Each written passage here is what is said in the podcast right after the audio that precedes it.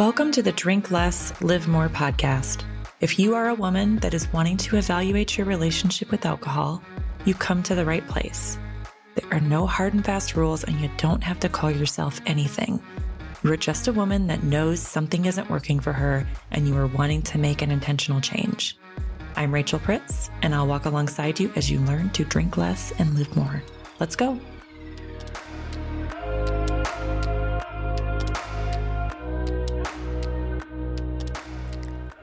Welcome back to Drink Less, Live More. We are going to be talking about mindful drinking today. I know I have had episodes previously around moderation, and really I have a big question mark whether or not moderation is really a thing. Of it is just semantics. So using the appropriate language to describe what it is we're doing, I think uh, is really the more powerful part of this. So we're going to talk about mindful drinking today and kind of what I have learned and how I've evolved through my own relationship with alcohol. I always want to remind people that I'm still learning this too. And so I may be a few steps ahead of you. I may be even a few years ahead of you because I started exploring this a couple of years ago. But that doesn't mean that this journey's over. I'm still kind of figuring out what it is I want my relationship to be with alcohol, what's really working for me, what doesn't work for me. And some of that just takes some experimenting and, you know, figuring it out. So I want to to have you all keep that in mind. I always find it difficult to connect with people that are like, oh, I got it all figured out. Everything's perfect over here. Um, why haven't you gotten there yet? You know, I mean, it just feels like, okay, I just, I can't connect to that, right? Like, I can't connect to the idea that, that this person that I'm following or is, you know, uh, guiding me along the way somehow has something I don't have. You know, like I just think that just adds more shame. It doesn't open the door for self compassion. And that's what I want to do in this space for sure. So, before we jump into the mindful drinking topic, I'll kind of share just a little bit of my story and how I came, you know, to that terminology. I do want to talk a little bit about Sober October. So, we may be a few days into that. Some of you may have decided to jump on the Sober October train, which is awesome. Um, and if not, that's completely fine too. You know, I watched people for years before I decided to actually pull the trigger myself. And so just watching and learning as you're going, I think is really value add too. So if you decided not to do a sober October or take a break, no problem. Just keep following along. If you are just starting sober October, I want to remind you that uh, it does get easier. So that first, you know, week or so, or even sometimes the first 14 days can be tough, especially if you're a daily drinker. Your body is still just physically adjusting. Your nervous system is adjusting. Your hormones are, are adjusting. You know, they're suddenly like, wait a minute, where the heck is the alcohol we've been getting every single day? And so it's going to take a little bit of time. So you may feel like shit before you feel better. So I just want to throw that out there. And it's just a reminder to kind of push through that, you know, first seven to 14 days where it doesn't feel so good.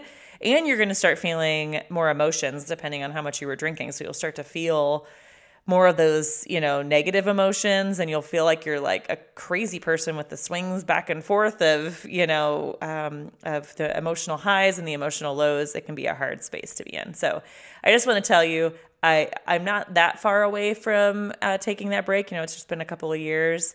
And I remember that. I remember just thinking, ugh, how long is this going to last? And I started reading some things and, you know, reading Quit Lit. And I was like, okay, this makes me feel better. All these people are telling me this is not going to last forever. And it does get better. And that has been true for me for sure. So just hang in there if that's where you're at. And if you're just uh, watching, just keep on watching and listening. And maybe there will be a time that uh, you're ready for it. So that's okay. So let's jump into kind of that mindful drinking versus moderation. You know, on social media, I get this comment all the time, especially from the sober community. Moderation isn't a real thing. You can't tell people they can moderate their alcohol. And I really truly do, like I mentioned before, I think it's just using the, the wrong language. To me, when we say moderation, there are very few guardrails around that. That just feels like my version of moderation and yours is going to be completely different. So, you know, I may have somebody that says, well, I moderate my alcohol and I only drink on the weekends, but they drink a bottle of wine every single night on the weekends or Friday, Saturday, and Sunday, you know, whatever that that might be for them. That might be moderation for them.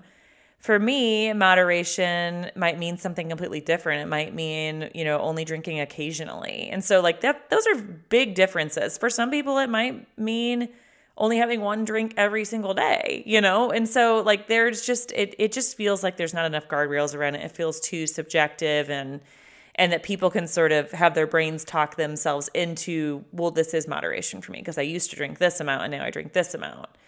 So yeah, I still don't know if moderation is a thing. I have an episode about that um, from a while back. I still don't know if that really, really does work for people. I'm certain there are people that it does work for. So um, I'm not here to say it can't be the correct terminology for you. The terminology that I've been using, because I have incorporated some alcohol back into my life, and you know, I had that episode this summer about like, yeah, I was drinking more and kind of incorporated it back in. It was kind of scary. I was learning a lot. You know, I really learned that I often drink to fit in, which is really interesting because I've been tackling that one more and more and just being willing to be like the outsider in the group. Um, so I would say mindful drinking um, just makes a lot of sense for me. And when I think of being mindful towards anything, I really do this with food as well. Um, when you're being mindful, you are being intentional. So you're really not just like, you know, opening the bottle of wine and just plowing through it and not even knowing what happened. By by the end of the, the bottle, you know, you don't even know how how you got there. Um, you know, I think it's being very intentional. I think it is also uh, paying attention. So, being a great observer of what is going on, especially in our bodies and how we feel.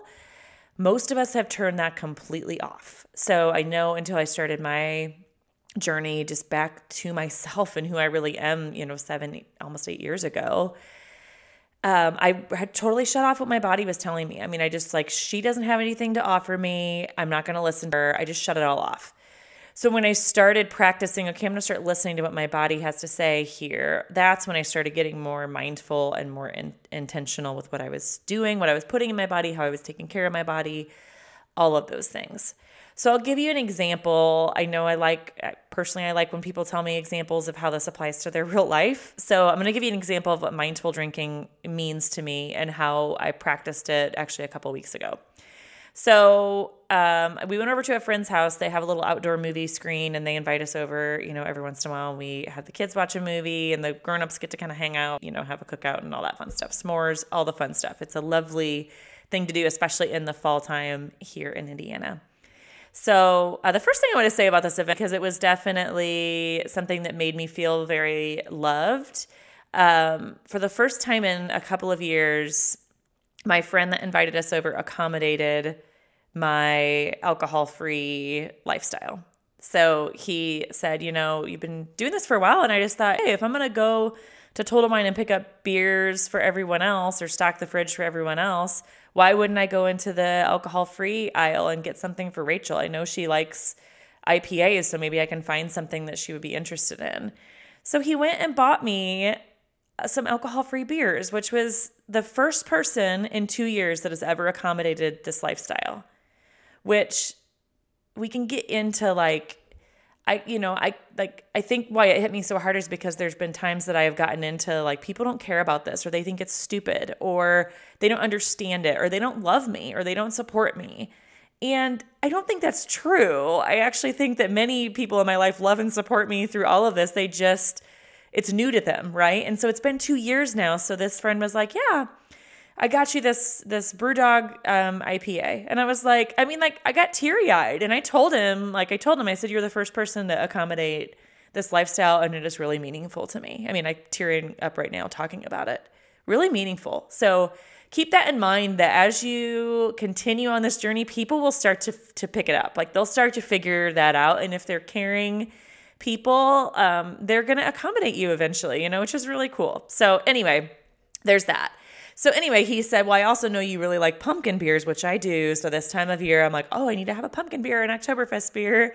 And I love it. Like it just feels like, I don't know, comfortable to me. I love it. So, and I love like all the the fall stuff. So he bought some pumpkin beers too, and some other people, you know, were drinking those. So I was like, you know what? I am going to have one pumpkin beer and then I'll switch to the alcohol free. So I'm drinking this pumpkin beer. I'm like three quarters of the way through it, and I'm like, damn, I am feeling it. Like, I mean, I was, I was really feeling it, and it had been a while since I'd had anything to drink, so kind of made sense. You know, I hadn't had much to eat that day. So I was like, I think I need to stop. Like, I think I need to stop drinking this. This is really hitting me hard. And I was even noticing, like, in the conversations I was having, I was getting less clear. And I was like, oh, you know, like, I don't like that. So that's part of the mindfulness of like paying attention to that. So I quit about three quarters of the way through. I did look at the alcohol content because I was like, hey, like what's the the the ABV on this thing? Holy crap, I feel it. And it was uh, almost 9% alcohol. So I was like, oh, well, there we go. That makes sense. Um, so, you know, I stopped about three quarters of the way through um, and I switched to the alcohol free beer. And so um, that was really, you know, what I would call being a mindful drinker because I was paying attention to how it was affecting my body. Um, I was paying attention to how it was just affecting me and the conversation and my experience in that moment. And I was like, okay, that's enough. That that's enough. So when we think about that mindfulness, that's really what I encourage you to do is to really just pay attention to how you're feeling, how you're feeling it in your body. Um, I actually woke, I didn't sleep as well that night, and I woke up in the middle of the night and had a little bit of anxiety about some of my kids. Like I, it's always that when I when I drink alcohol, it's always like, oh my gosh, my kids are dying for some reason. um, it's awful. If you're a mother, you get it. Like it's awful. So um, so anyway, it was interesting that that that one, you know, three quarters of a beer that was high alcohol content, so we have to consider that affected me that much. You know, like I was like, ew, I don't like that, and I felt just a little bit more sluggish when I woke up. And, you know, it didn't impact my day greatly. You know, I, I did all the things I wanted to do that day, but I, it was noticeable, right? So I was really attuned to what was going on there. So that is what I would consider mindful drinking. And that is kind of where I am today. That's the terminology I like to use versus moderation, because, like I said, it just doesn't feel like the appropriate language to use um, with what I, I am currently doing. And so, um, so yeah, but honestly, mindful drinking because I did have that experience and I didn't feel quite my best. And the pumpkin beer was delicious, but you know, it was kind of just like, was that really worth it? I don't think so. You know, I've never once woken up in the morning and regretted not drinking, but I have had many, many, many occasions where I've woke up in the morning and really regretted even having one drink or more. So I find that to be interesting because that's also sort of paying attention, observing what's going on for you. So, um, with mindful drinking, because it does tend to impact my health and just my overall well being, that also just means that I don't really want to drink very often because I'm being very mindful about it. So you know, it's it's really been uh, been good language for me to use. It's been a good strategy strategy for me to think about it from how is impacting me um, let's really look at the data, which I have at my absolute fingertips.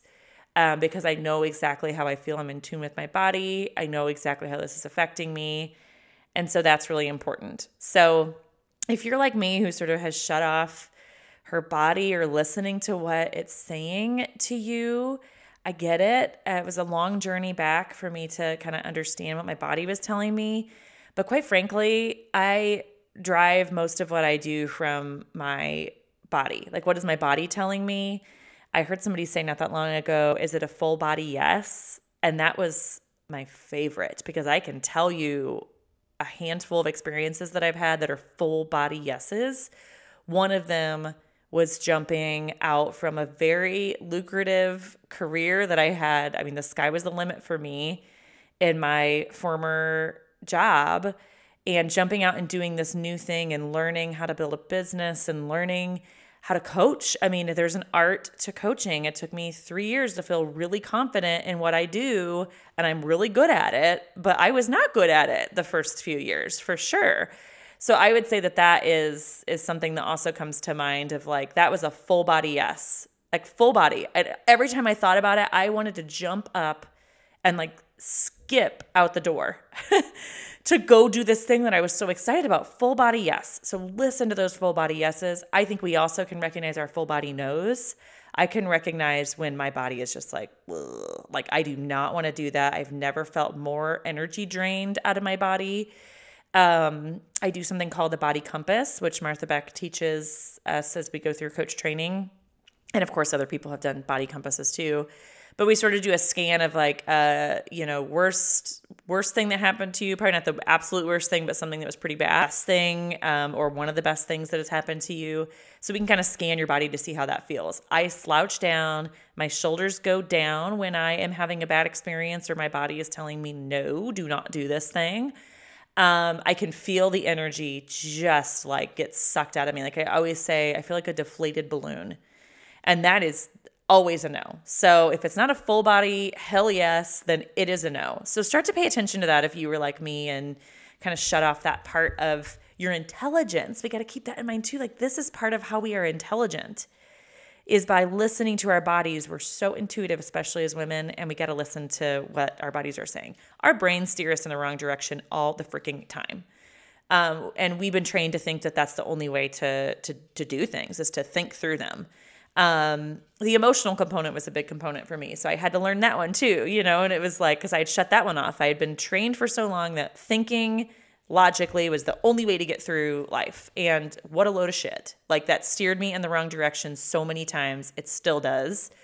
So keeping that in mind that I do think that's an important thing or aspect about us that we are able to turn back on. And that's not easy. It takes some time it takes some healing as to why we turned it back off in the first place. And when we can turn those back on, that's when we're real powerhouses. We can balance those three centers of intelligence and we can really, truly learn to thrive and get all of the information that we have at our disposal instead of just using one way of being intelligent. So, have a week. Think about what mindful drinking might mean for you. Like I said, if you're not in a sober October situation right now, or you're not taking a break from alcohol, let's just start with paying attention, right? Like let's just start with paying attention when you are drinking. What are the impacts? That is part of mindfulness. Mindfulness is paying attention, observing. So let's just start with that. Like maybe that is the homework for for this current space and time that you're in. You know, you're clearly curious, or you wouldn't be listening to this podcast. Um, so maybe right now is just a time just to observe, experiment, pay attention, um, and offer yourself some compassion because you're still learning, like we all are. Have a great week. Don't forget to hit subscribe so you can be reminded of new episodes. This is not intended to be medical advice. This is for gray area drinkers that are wanting to evaluate their relationship with alcohol and cut back or quit altogether. If alcohol isn't ruining your life, but it's certainly not making it any better, you're in the right place.